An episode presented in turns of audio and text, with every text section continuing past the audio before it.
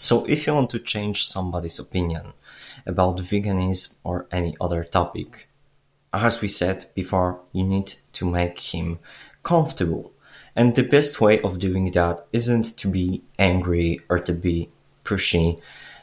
The best thing you can do is to just um, interest him in something.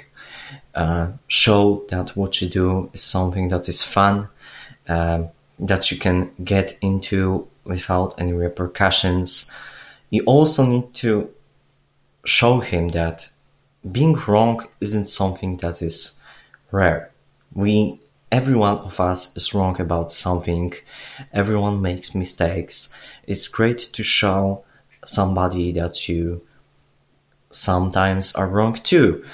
For example, I'm not a vegan from my birth. I changed my mind and that's okay. Everybody changes his mind time to time.